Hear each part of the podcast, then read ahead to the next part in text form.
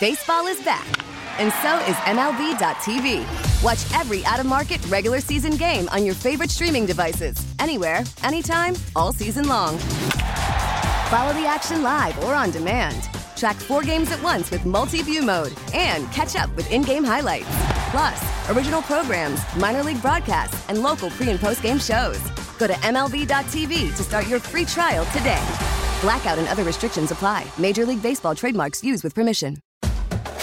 This is the Ultimate College Basketball Tournament Show presented by the Locked On Podcast Network and Odyssey. I'm Tyler Rocky of Locked On Syracuse, along with Andy Patton from Locked On Zags. We're going to give you analysis from the round of 32, all the betting advice from our friends at BetQL as well, and zoom in on some of the biggest stories happening as we head into the Sweet 16. What an opening weekend, Andy. I mean, yeah. And it caps off with maybe the best game of the tournament, too, from a pure end to end entertainment standpoint. But you could not have asked for much more out of an opening weekend. And it's so great to have the fans back. You could feel the energy inside all of these buildings. This is the NCAA tournament. And this is why, in my opinion, it is the greatest sporting event on earth. Oh, you're not going to get any disagreement out of me, Tyler. It's a, an incredible event. Uh, I was in the building for a couple of uh, the, the West games in Portland, and I I forgot what that atmosphere feels like. You know, I've been to 100 Blazers games in that place, and I've never felt the atmosphere like it was for uh, for that Gonzaga Memphis game in particular. It was a, an incredible opening weekend. I can't wait for more. And that was a heck of a game too. The eight nines, really, the eight nines versus the ones. I think it's the best set of eight nines versus the ones that we have seen across the board. And of course, the last game they may have saved the best for last with Arizona and TCU. But let's take a look at the one one seed that actually did fall in those mm-hmm. matchups. It was Baylor dropping to UNC. And this was a game that UNC dominated from the get go. They mm-hmm. got up as many as 25 points, but you saw Baylor claw back and claw back right after Brady Manek got ejected from the ball game. And this is a Baylor team that showed a lot of fight, but I mean, UNC Sweet 16. I don't think if you ask Tar Heel fans if you expected to see this a couple of weeks ago, I don't think they would have drawn this up the way that it's gone so far in the tournament.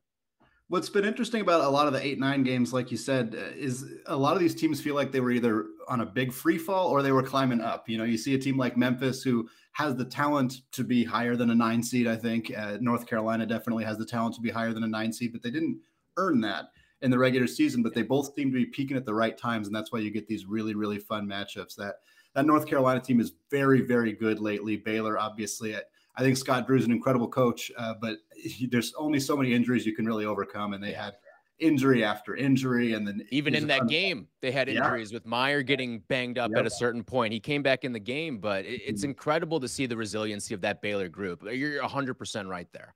Yeah, it, it, uh, hats off to coach. Obviously, hats off to that team for how hard they fought, but it was always going to be an uphill battle. I think I, I, haven't looked at the betting lines, but I'm guessing they were probably the least picked number one seed to go all the way just because Kentucky as the two seed was always going to be tough, even though that didn't end up being a matchup they were going to have to see. Uh, but it was uh, going to be a tough ride for Baylor, and North Carolina was playing some really, really good basketball. And uh, for them to withstand getting nearly losing what was an incredible lead, I think the broadcast said the only time there's ever been a, a, a comeback that level was BYU in 2012, yeah. I think. Yep, in the uh, first so, four. Yeah, for, yeah, first four games. So an incredible an incredible accomplishment for Baylor to get back in that game. But uh, North Carolina, you know, hats off to them and Coach Davis for for withstanding the punches there and still getting a victory. Isn't it crazy to think that Hubert Davis was a guy who, again, some half the Carolina fan base was a little out on when the initial hire was made. Mm-hmm. They didn't necessarily love the keep it in the family mm-hmm. move mm-hmm. and avenue that they ended up taking. And couple weeks ago, it felt like people wanted him fired from mm-hmm. Carolina after they lost to Pitt at home on their own floor. Yeah. And now fast forward, they're in the Sweet 16, going toe to toe. They've not, they've got probably one of the most impressive wins in the tournament thus far. They've certainly mm-hmm. made one of the most impressive runs alongside St. Peter's, which we'll get to in just a little bit. But mm-hmm. this Carolina team, I mean, like you mentioned, Andy, they've got mm. the talent. And you talk about these eight seeds and these nine seeds, they're one of the teams that's sort of risen lately. They've got mm-hmm. to the ACC championship game, or rather, the ACC semifinals, lost to the eventual yeah. champion um, in Virginia Tech, but they've got pieces on here. I mean, Brady mm-hmm. I know he got ejected and, and had to leave mm-hmm. early, and the officiating certainly was a, a topic of conversation yeah. in this game as well. But Brady Manek I mean, he's only going to be at Carolina one year, but mm-hmm. he has slowly become an absolute fan favorite. And he's going to be one of those guys that the program is going to talk about for years mm-hmm. to come just because of the impact he's had. And it's good to see Carolina have a tournament run mm-hmm. alongside mm-hmm. that to sort of bolster the legacy that he's left here with the Tar Heels. Yeah, absolutely. Manek was so fun. I saw him last year, obviously, before he transferred. Uh, they played played Gonzaga in the tournament. That was kind of my first exposure to him, and he was another eight nine too. Yeah, yeah, it was yeah, it was another one of those matchups, and uh, yeah, he's he's had an incredible season for Carolina. It was a, it was a bummer to see uh, that game and the, the way that it did for him. Uh, obviously, at, at, the time, it did not look like it was going to have any level of impact on the outcome. And then it very clearly became a huge storyline as that game progressed, which was one of the most, one of the craziest things I've watched is like this ejection that seems like it's meaningless. He's just going to get some extra rest before the next game. And all of a sudden, uh, you're really feeling him not being on the floor. Uh, kind of speaks a lot to uh, obviously Baylor's resiliency, which we talked about, but also speaks a lot to the impact he had in that game and has really had for for Carolina all season long. So another topic of conversation here, and it kind of ties in nicely with what we're doing with Carolina, but mm-hmm. the ACC has three teams in the Sweet yeah. 16. They entered with four. Meanwhile, you look at the SEC, the Big Ten. Those are conferences right now that have fewer teams in the Sweet 16 than the ACC, even though the mm-hmm. ACC was dogged on all season long yeah. alongside the Pac 12. But mm-hmm. believe it or not, here we are in the Sweet 16, and no conference has more teams than the ACC right now. How shocking is that to you, Andy? Yeah, you know, it, I always thought that some of the hate for the ACC was maybe a little bit overblown, but I, I also am not going to tell you that I had any confidence in the conference to do what they have done uh, so far in this tournament. You know, we knew Duke obviously was going to have themselves a great uh, a great tournament run with Coach K, a final time, and and they had themselves a, an outstanding comeback against Michigan State as well to push themselves uh, into the Sweet 16. A, a, really nice game from their young guys uh, to to pull that one out, especially with AJ Griffin uh, hurt. But I, I, think the ACC has obviously proven that you know they, they have a lot of experience. They've done this before. You know, North Carolina, obviously, we kind of touched on them a little bit already. Uh, I, I will say that I'm very surprised to see this Miami run. Uh, I'm not shocked that they beat USC. I think I, I predicted USC to win that one, but it was kind of going to be a matchup of USC's bigs, namely Isaiah Mobley versus Miami's guards. Uh, and USC's guard play has just been so suspect this year that Miami managed to sneak by. Uh, but then for them to do what they did to Auburn, obviously, uh, you know, it was a, a, lot Auburn's doing. They just really did not come out to play.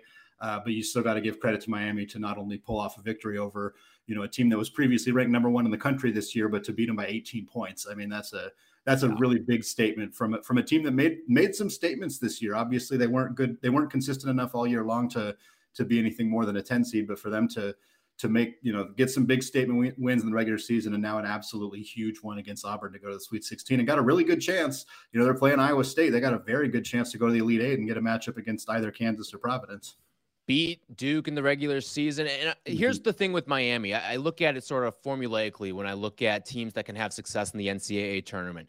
Can you take care of the basketball? Mm-hmm. Can mm-hmm. you rebound the basketball? Can you hit your free throws? And Miami, yeah. They check two of those three boxes there. They, they're not a great rebounding team, they don't have a ton mm-hmm. of size to them, but they're the sixth best team, according to KenPom's mm-hmm. turnover metrics, of taking care of the ball.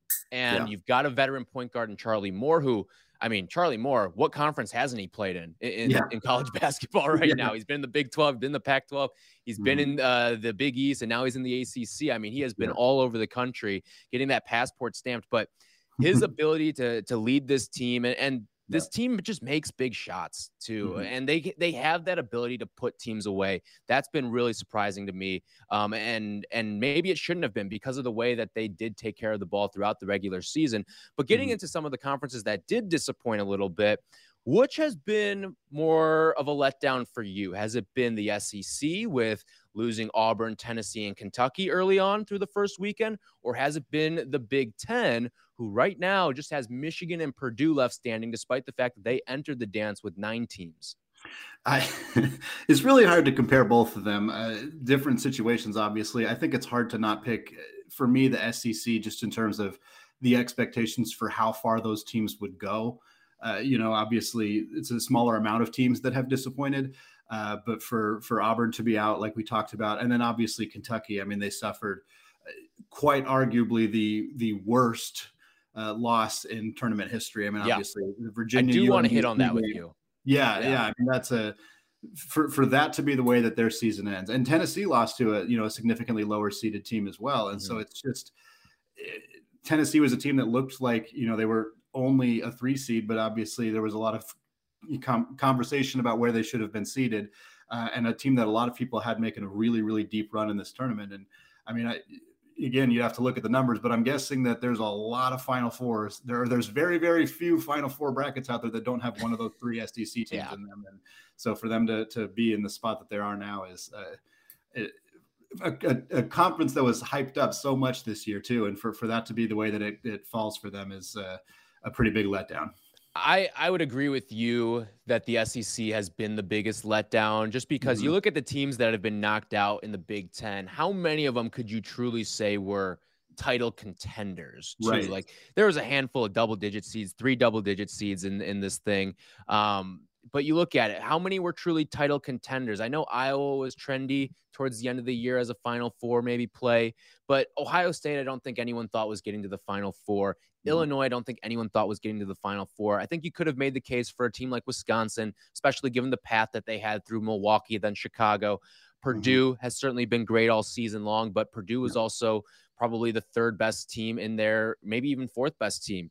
Uh, you could mm-hmm. argue too in their in their region out out in the East. Mm-hmm. Um, so it's really yeah. I, I, think it came down to in the SEC. I think you knocked out three legitimate title contenders in yes. Tennessee and Kentucky and in Auburn. Meanwhile, in the Big Ten, You've got one of them still standing in Purdue. Michigan, we'll see how long this lasts with with the Wolverines, but yeah. everyone else, I think you could kind of see it coming maybe at the end of the first weekend, and if not, you could have seen it coming early in the second weekend here.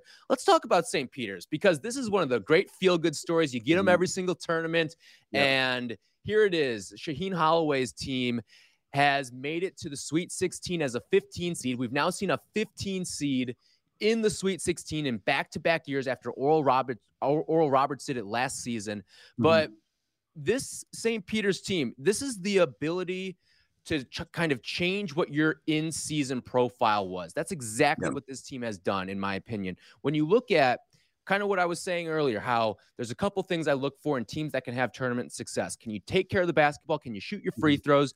And can you rebound the basketball? St. Peter's in the regular season did none of that well. you look at it, they were 309th in turnover percentage, they were 265th in free throw percentage, and they're 199th in defensive rebounding. Those are mm-hmm. terrible metrics yeah. for a team that that got into the tournament and finished the season hot. But you look at what they've done so far. I ask you, is that victory over Kentucky the biggest upset mm-hmm. you've seen in a first round game in tournament history? Yeah, I think so. You know, I, I think so. I, and obviously the primary competition is going to be, uh, you know, other two fifteen upsets, and of course the one 116 upset with Virginia and UMBC, which was uh, obviously historic and groundbreaking, mm-hmm. in, in the fact that it was a you know the first time that it ever happened but it was such a strange game. And virginia was the i mean has always been the kind of team that can kind of be susceptible to these kinds of losses yeah. whereas kentucky obviously there you know there's some bad reputations there with some losses and calipari's you know reputation has taken a bit of a hit with that. But like the the, the roster that they had this year the talent they had on this team like it was not conceivable that this kind of thing would really happen. Like it was very and that it was so surprising. Like you know, you have your Duke Lehighs and you have some other fantastic games that have happened in the past in Florida Gulf Coast and the run that they went on, but or even the Oral Roberts game last year, and those were all fantastic games and tremendous upsets. But this, like Kentucky, felt like a legitimate. Like everybody considered them a title contender. I I think that they were a very very popular to come out come out of the East. Uh, in this on this side of the bracket over Purdue, over Baylor, uh, you know, play a lot of times Gonzaga or Duke in the championship game. Like that was really the expectation for this team. And St. Peter's was, you know, such a an unknown team. And like you said, the metrics were were terrible for this team. And for them to come out and secure this victory and beat a good Murray State team, I mean, it was not a gimme second game either. So no. I, I, mean, a really remarkable run from from Coach Holloway and the and St. Peter's, the Peacocks. Yeah, I look at it too. I mean, that UMBC Virginia game, you, Virginia was without a future NBA lottery pick and DeAndre Hunter in that game. Like mm-hmm. there were excuses there. Mm-hmm. UMBC had some guys that would get a, a, cup of coffee in pro ball at the next level mm-hmm. too. Yeah. I look at St. Peter's. I mean, you knocked off a bona fide championship caliber program with mm-hmm. unbelievable oozing of talent on the other side, player of the year on the other side. And mm-hmm. to pull off an upset of that caliber, I'm with you. That that is, and I, I hate being a prisoner of the moment, but to me, this mm-hmm. is the greatest upset in tournament history. And credit to to the St. Peter's Peacocks for moving on to the Sweet 16. All right. Next up, we throw the conversation to RJ Choppy and Jeffrey Wright of the BetQLU podcast to make sure you are ready and prepared for the Sweet 16. Now, with the MLB app, you can get baseball your way. Pick your favorite team, your favorite players, and get customized highlights, stories, and breaking news right on your home feed. Follow the action with Game Gameday, where 3D replays add another dimension. Plus, notifications can keep you connected to every pitch, every hit, every game. The MLB app. Baseball, your way. Download it now for free from the App Store or Google Play. Blackout and other restrictions apply. Major League Baseball trademarks used with permission. We have the Ultimate College Basketball Tournament Special. I am Jeffrey Wright. My co host is RJ Choppy. You can follow RJ on Twitter at RJ Choppy. Follow me at JWright929 ESPN. Week one of the tournament is concluded. We now turn our attention to the regional semifinals and the finals. RJ, it was really pretty thrilling uh, opening week. Had a lot of everything, and maybe what we started to see was the thought that all college basketball season was it was going to be a pretty wide open field, and maybe with all the chaos that we saw and you know we saw four number one seeds all play single digit games in the final week maybe it, it means that this is going to be a lot more open than we even thought to begin with. Let's start with what I think is actually one of the best games that we'll see during the regional weekend. We've got Arkansas at Gonzaga. Gonzaga opens at eight and a half. My first thought on this, RJ, is Memphis and Arkansas are very, very similar teams, except I think Arkansas's got a little better guard play. This strikes me as something that I might be considering points here. Yeah, I might. Uh, my question is always going to be with this is, is, can Arkansas score with Gonzaga? You know, Gonzaga is going to play in the 80s. You know, even on a tough day, you know, they're going to play high 70s, low 80s, right? So the over, I mean, the over under on a lot of these, these ZAG games is, is got to be higher than 150 uh, from this point forward. And I just wonder if Arkansas could, could score with them. Uh, you know, like you know, something they haven't hit, but they've hit 75 and, and 53. Now that 53 game, New Mexico State, you know, that, that was a that was a team that did not have New Mexico State athletes. I mean, that was that they were really really good athletic uh, athletically. I, I just wonder if the Zags can, uh, sorry, if Arkansas would score with the Gonzaga, and if they can't, obviously it's going to be a blowout. But I am tempted to take the points. You know, you mentioned that they are very much like Memphis, and you know they just have a little bit better uh, guard play, and, and, that's true. I mean, Memphis is a good team, uh, and they gave the Zags fits. Man, did they give them a ton of fits? Uh, you know, but Arkansas, Arkansas played a knockdown schedule. You know, the SEC is not the SEC of old of, of 2012. This is a much better conference, and they had to go through the ringer, and, and they played tough games, and, and and the Zags will be a tough one for them. But you know, I do think I am like I am taking points here. Yeah, and I mean the other thing about Gonzaga, as you pointed out, they fall behind by 10. And in the second half, they said, We're going to get this into the track meet and we're going to yeah. see. But there was no question that they were trying to get it into that track meet. The total right now, 154 and a half. I would say put Arkansas's last performance against New Mexico State kind of in a separate category because that just got into a certain type of game. Yeah. I, I think Arkansas then went into survival mode. I think they knew they could always kind of stay a little bit ahead of New Mexico State because they had the ability to make a couple more shots, and so I feel like they they'd never tried to they never tried to change the the tempo of that game. I, I felt like that they were comfortable winning a rock fight and and they did whatever they could to get out of it. All right, then the 7-15 game on Thursday night. We've got Michigan and Villanova. Villanova right now a five point favorite. The total in that I beg your pardon, RJ. It opened at five. It's already been bet down a little bit. We're now at four and a half. The total is 135 five. All this weekend, be safe, always just betting Villanova for one reason and one reason only. Late game situations, they always mm-hmm. find way to get offense. And then, secondly, At some point, if they ever get a lead, you're going to have to foul them. And RJ, they don't miss free throws. Like in the end, right. they just an execution machine. They are. You know, they are. They, they don't make mistakes. This is where guard play comes in. You know, it, it comes. You know, guard play plays a major point. Uh, you know, factor in uh, in college basketball this time of year, and that's where Villanova really shines through. I mean, they've got really solid guard play. Um, you know, Michigan. Uh, Michigan was a good team. I mean, look, they were a good team this year. Preseason ranking, right? Like preseason, this is a team that everybody thought, man, this, this is going to be a really solid team. And then they go 17 and 14. And all of a sudden, they ripped off a couple of upsets, uh, you know, in, in, the tournament, you know, Colorado State and then Tennessee.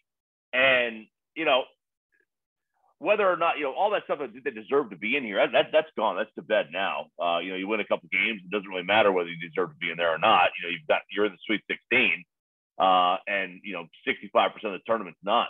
Uh, I just don't look. I mean, Villanova is tremendous. Uh, you know, their guard play is going to shine. Their ability to to close out a game. I don't see the same thing happening to them that happened to Tennessee on Friday, where they had a lead and they just stopped scoring for the final, you know, 35% of the half.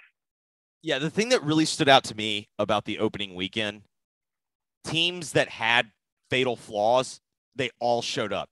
With Tennessee, yeah you know, Tennessee had those, they would have periods where they would struggle to score and that teams would come back on them. You know, that reared its head. Same thing with Wisconsin. Obviously, with Wisconsin, there's some injuries and whatnot. Auburn, bad guard play all year. They got exposed. Yeah. Teams that had a fatal flaw, I feel like they got exposed. All right, let's move to the nightcaps. Uh, this was a little bit surprising to me, RJ. Out in San Francisco, the night game, the most insufferable of all games. Coach K's return to the Sweet 16 for one last ride. Texas Tech favored by one. That kind of surprised me. And not because I disagreed with it, it just surprised me that Vegas thought, you know, in the end, like I would figure Coach K is an underdog in his la- in his last ride that that'd be a little more enticing. This to me suggests I, I kind of like Texas Tech, and I'll be honest, even before I saw the line, I kind of like Texas Tech. I think Texas Tech's like just a tough physical team, and those have been kind of the teams that gave Duke problems. Yeah, I, I have Tech uh, winning this game anyway. My bracket, and I'll tell you, they they impressed me today. Notre Dame was in a good spot to win that game in the second half. Yeah, they were. And uh, and Tech Tech really showed some resolve. And this, and this is you know it's a new coaching staff with them. Uh, you know Chris Beard's not there, uh, so you don't know how every coach is going to react during these very tense moments. And, uh, and, and look, they didn't seem to have any problems. Uh, this is still a quality team. Uh, it's been a really good program over the last half decade.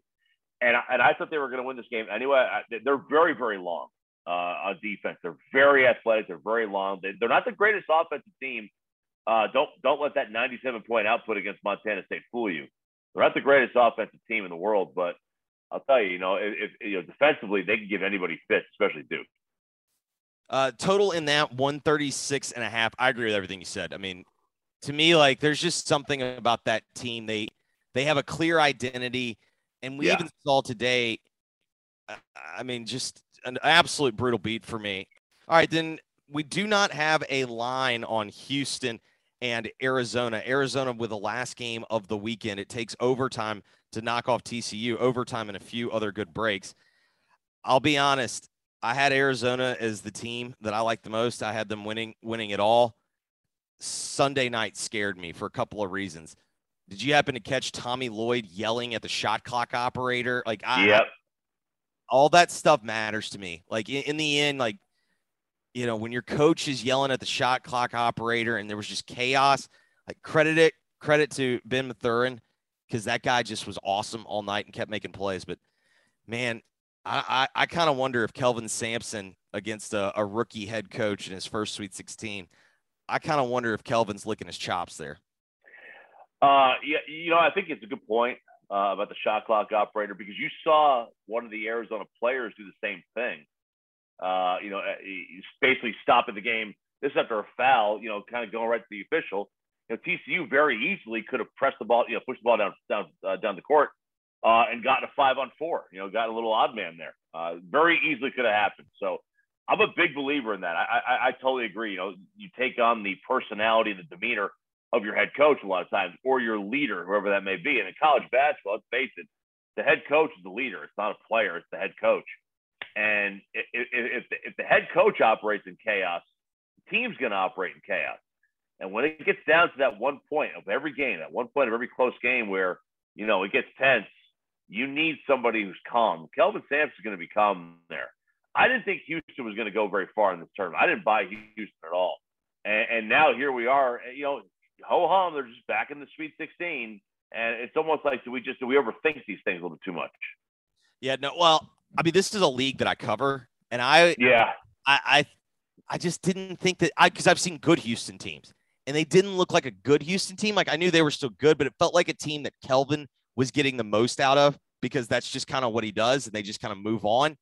But I think what we're starting to see when we saw the the fight that Memphis gave, uh, the fight that Memphis gave Gonzaga, I think SMU was a good basketball team. Like even though they got left out, I think that league's a little better maybe than we give it credit. And you know, yet again, here he is in another Sweet 16 with another well-coached team that plays hard for him, and they've got just they got long, amazing athletes. They don't shoot it particularly well, but they get after it on the offensive rebounding front and, and they just keep going. So I, I don't know. Right, right now, I'm, even though I have Arizona and I loved Arizona coming in all year, uh, it's funny how that like one one little game where yeah. things get a little chaotic, it just kind of just kind of will, will mess with you a little bit. All right, let's go to the other game in the early window on Friday. We got Providence and Kansas. Kansas coming in as a seven and a half point favorite. Uh, total right now at 141. I don't know. I'm kind of inclined to just be like, at this point, Ed Cooley just deserves my ultimate respect. Of, uh, I just think if you're going to give me points, I'm just going to keep taking them because I can't. I have not been able to explain it all year why Providence continues to do what they do, but they do continue to do what they do. And the fact that I saw Kansas not really, I thought Kansas was going to handle Creighton because I thought Creighton really in the first round game they should have lost to San Diego State. So I didn't really even think they should have been in there. The fact yeah. that, that Kansas couldn't really run away from them was a little concerning to me. Yeah, it was.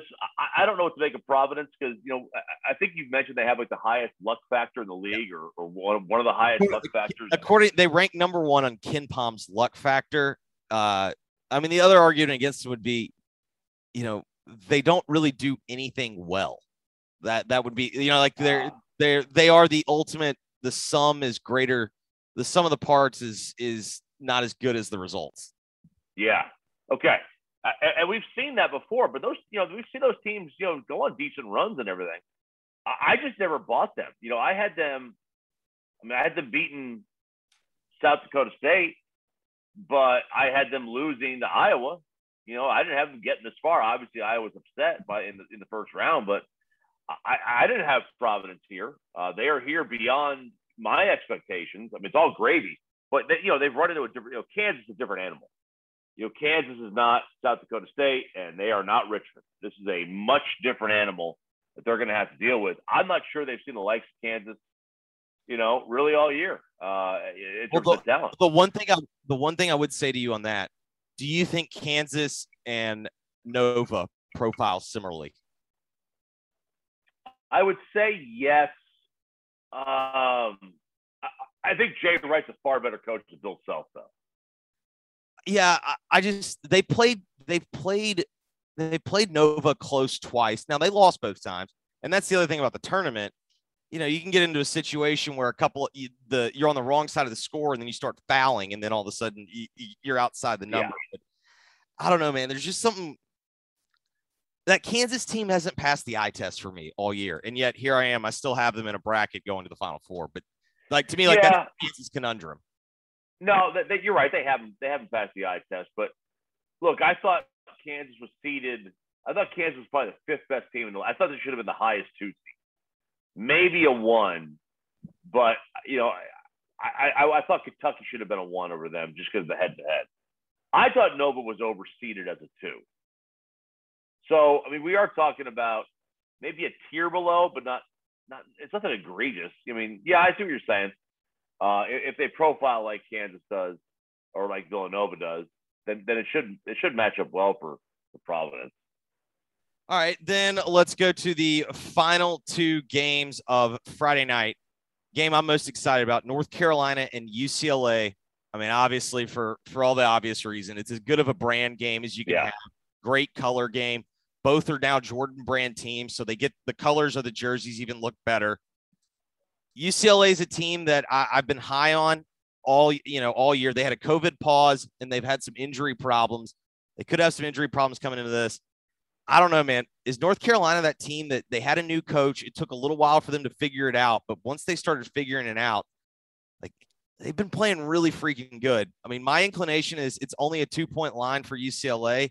If I think UCLA is going to win, which I do, I'm fine laying two. But in the back of my mind, like until Manek got tossed from that game on Saturday, they were going to absolutely railroad uh, a Baylor team that was clearly shorthanded, but still a damn Yeah. good team. Dude, that uh that, that game at that point looked like that like McCants May Carolina team, and they, they were putting on a clinic, and it was up and down the floor. and They were getting everything they wanted. It was a clinic, and then he got and then, then he got knocked out. He got he got you know tossed. So it was like it, the whole game changed at that one spot. But you're right, Baylor was a star- of team, you know, uh, or, or a great team all year, and then they they got shorthanded, and it really screwed them up. But I love this matchup. It is a brand matchup. UCLA is a Final Four team for me. They are the team that I had coming out of this. this uh, about was the East. Uh, they are the team that I had coming out of this. Uh, I didn't think they'd be playing Carolina here, but Carolina's playing as good as anybody else is.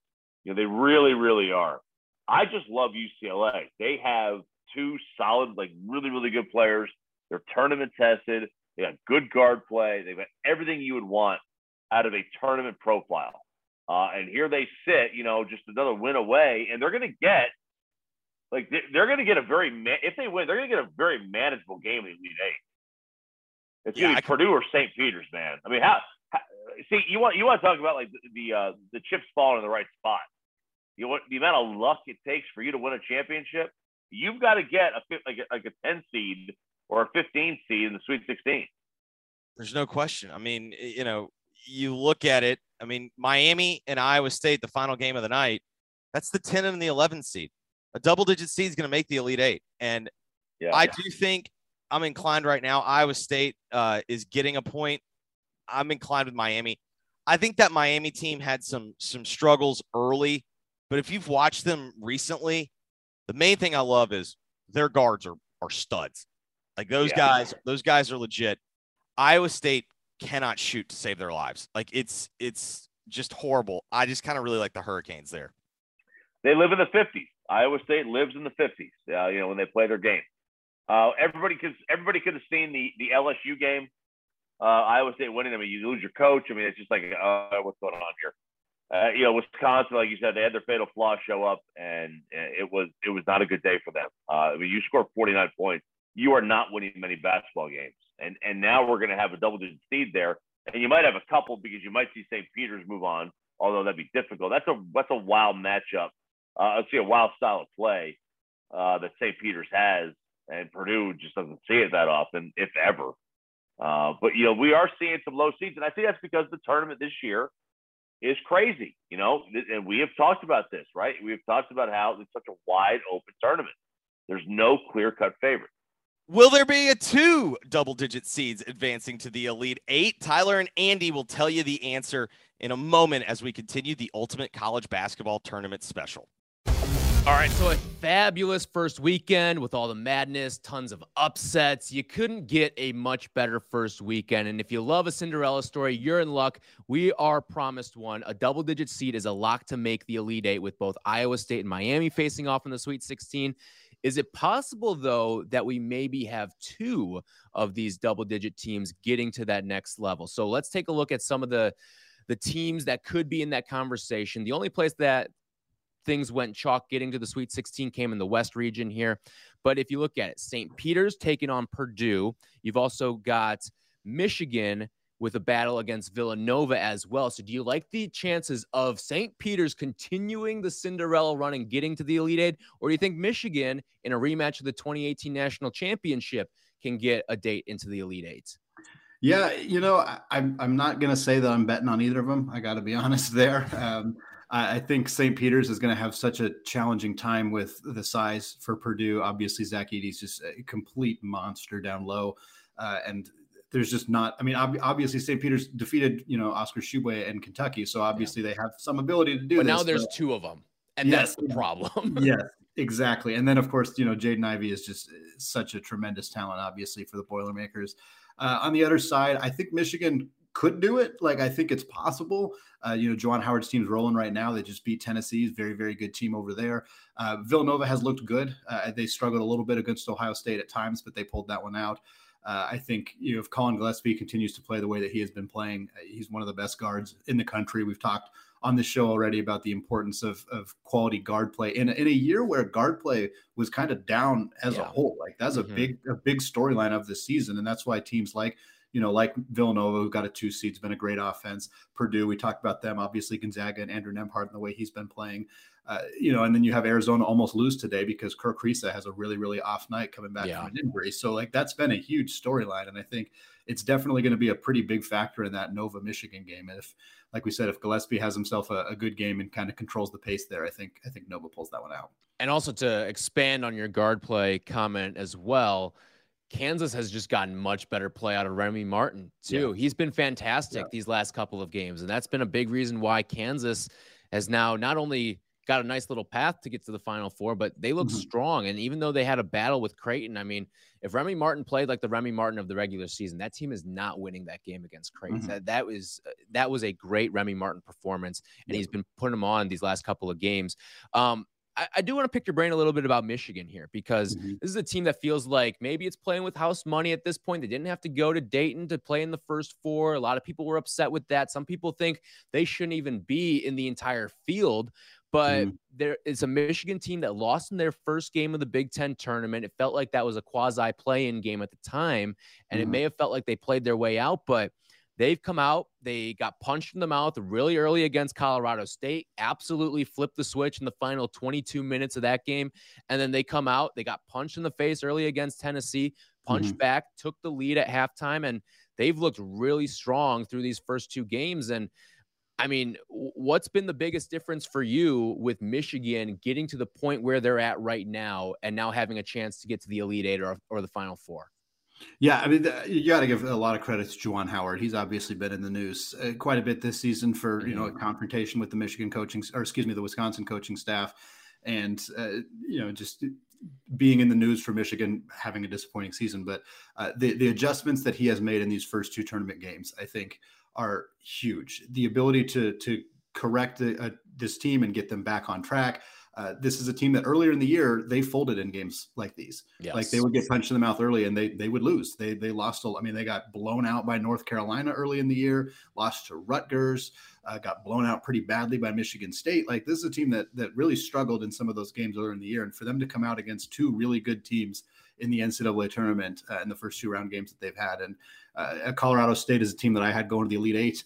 Uh, I really believed in David Roddy and that group, and mm-hmm. Michigan, mm-hmm. you know, really, really took it to him in the second half of that game and, and, slowed Roddy down. And Hunter Dickinson obviously has just been such an extraordinary talent uh, throughout his collegiate career. It's nothing that new, but he's really taken it up a level for this team and, and looks like has looked like the best player on the floor. And basically, uh, the last handful of games that he has played this season. And, and him and the coaching and adjustments by Howard have, have got this team, yeah, like you said, staring down the face of potentially going to the Elite Eight uh, which would be remarkable considering where the season was a few months ago. Yeah, if you told me after that Wisconsin game, when the the punch, the mush, whatever you want to call it, whatever mm-hmm. semantics you want to use, heard mm-hmm. around the world, when that happened, if you told me this team was going to go to the Sweet 16, I would have said, "Are we sure this team's going to get into the tournament?" Right. Yeah. They're playing right now, mm-hmm. but the biggest difference for me has been, like you mentioned, Hunter Dickinson. I mean, mm-hmm. they are making a concerted effort to get him the ball. He's getting mm-hmm. to the free throw line. He's making his free throws as well.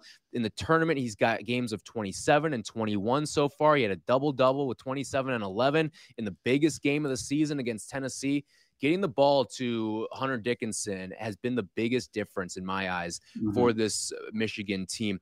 When you look at the best games that we're going to be looking at in in the Sweet 16? What region are you pointing to? What matchups are you pointing to? What are you mm-hmm. most looking forward to in the Sweet 16, Andy? well, I'm a college basketball junkie, so I could find a reason to like just about every single one of these games. but I'll, I'll, narrow it down to a couple of them. Uh, I, I, obviously, Texas Tech Duke is going to be such a fun game. Uh, you know, to Titanic programs. Obviously, you have Coach Krzyzewski and the whole storyline going on there. Uh, the job Mark Adams has done at Tech has been fantastic. It's a team that uh, they didn't play particularly well against Notre Dame, and that's definitely something to watch. Uh, Duke obviously had their struggles against Michigan State as well, uh, so that's probably the tops of my list. Um, but the the game that most recently got solidified is this matchup uh, in the South region between Arizona and Houston. Uh, I think that's going to be so fun. Arizona, yeah. obviously, they play at this you know warp speed pace incredibly efficient offensively. Uh, Christian Koloko just had 28 points on 12 of 13 shooting against TCU, which is one of the craziest games I've seen uh, from him in his career. And then obviously Houston and the job Kelvin Sampson has done, and and where that team is at. Uh, you know, a lot of people thought they weren't going to get out of the first round uh, against UAB, and for them to not only win that game but go out and, and hand it to Illinois uh, and get a chance to play for the Elite Eight. I mean, I, I'm not sure I thought there was anybody in this region outside of Tennessee who would really challenge Arizona. But I, I, think Houston's got a really good shot at making that a great game. How about the job that Kelvin Sampson has done? Yeah. I mean, has to be the coach of the year. And I know it's it's based off of regular season and, and maybe mm-hmm. even conference tournament merit, but this is a team that got hit early with injuries. Mm-hmm. They lost mm-hmm. two All American caliber players earlier in the year with Marcus Sasser and Tramon Mark going down. And yet here they are, Sweet 16. And not just that, but I bet you there's a, a, fair number of people out there that like them to take down Arizona mm-hmm. potentially. Mm-hmm. To me, in that game, it's going to come down to how can Houston handle the size of Arizona because this is a Houston team that isn't very mm-hmm. big, but they play amazing form defense. And, and mm-hmm. the principles and the culture and the discipline that they play with is enough to overcome what they may lack in size. And we saw what happened when when Arizona let up all these different offensive rebounds. Now mm-hmm. they got two timely ones when it really mattered, and it ultimately sort of won them the game, which is the great irony of that victory over TCU. But yeah. This Arizona team's also going to have to hit their free throws too, because mm-hmm. it's a Houston team that fouls a ton. Mm-hmm. And if you can maybe get them in a little bit of foul trouble, you might set yourself up nicely to to get uh, yourself a victory and get to the Elite 8 mm-hmm.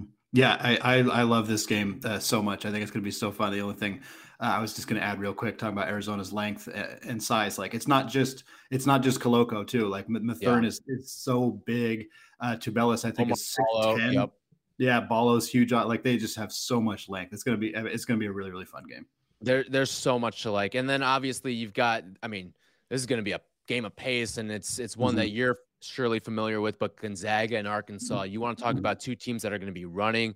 I mean, it, it's going to feel pretty similar, I think, to that mm-hmm. Gonzaga Memphis game where it's two teams getting up and down the floor, running, run and gun. It's just going to be an mm-hmm. entertaining. It's going to feel like an NBA game, probably.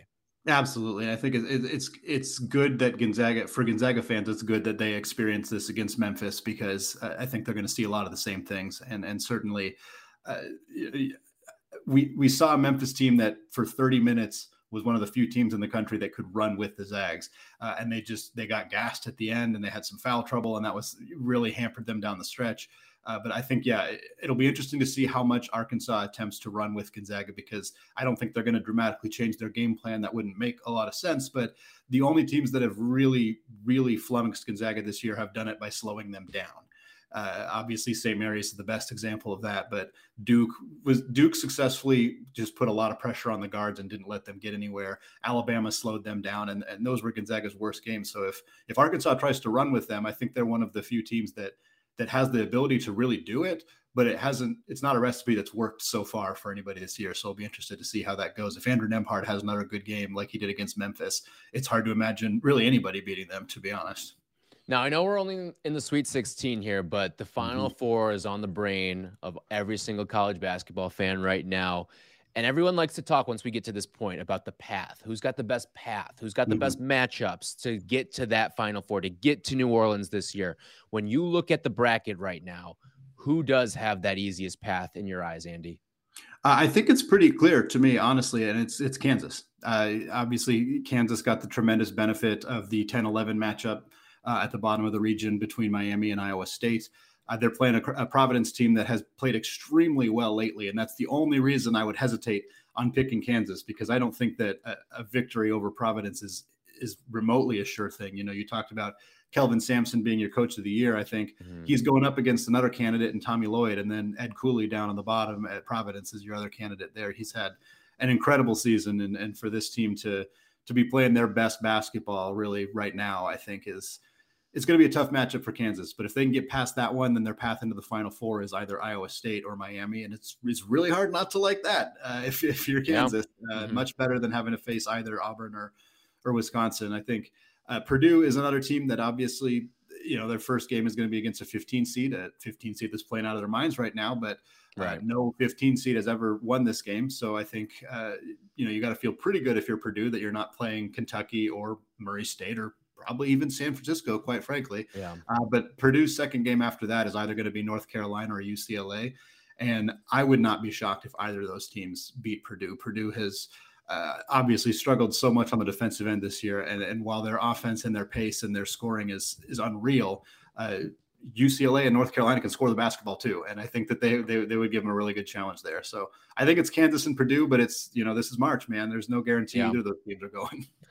I think it's Purdue just solely mm-hmm. based off of that 15 seed matchup right now.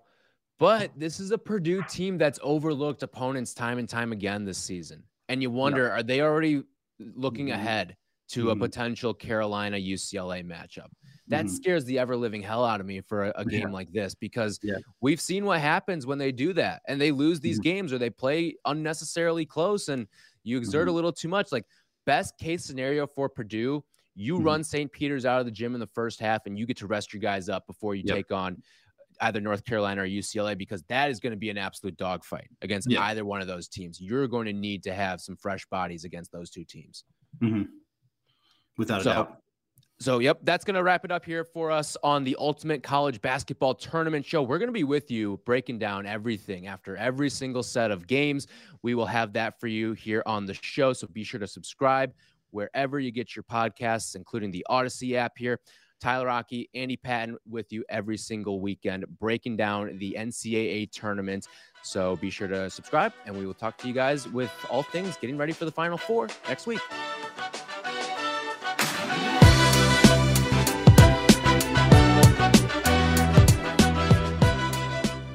We get it. Attention spans just aren't what they used to be heads in social media and eyes on Netflix. But what do people do with their ears? Well, for one, they're listening to audio. Americans spend 4.4 hours with audio every day. Oh, and you want the proof? Well, you just sat through this ad that's now approaching 30 seconds. What could you say to a potential customer in 30 seconds? Let Audacy put together a media plan tailor made for your unique marketing needs. Advertise with Audacy. Visit ads.audacy.com.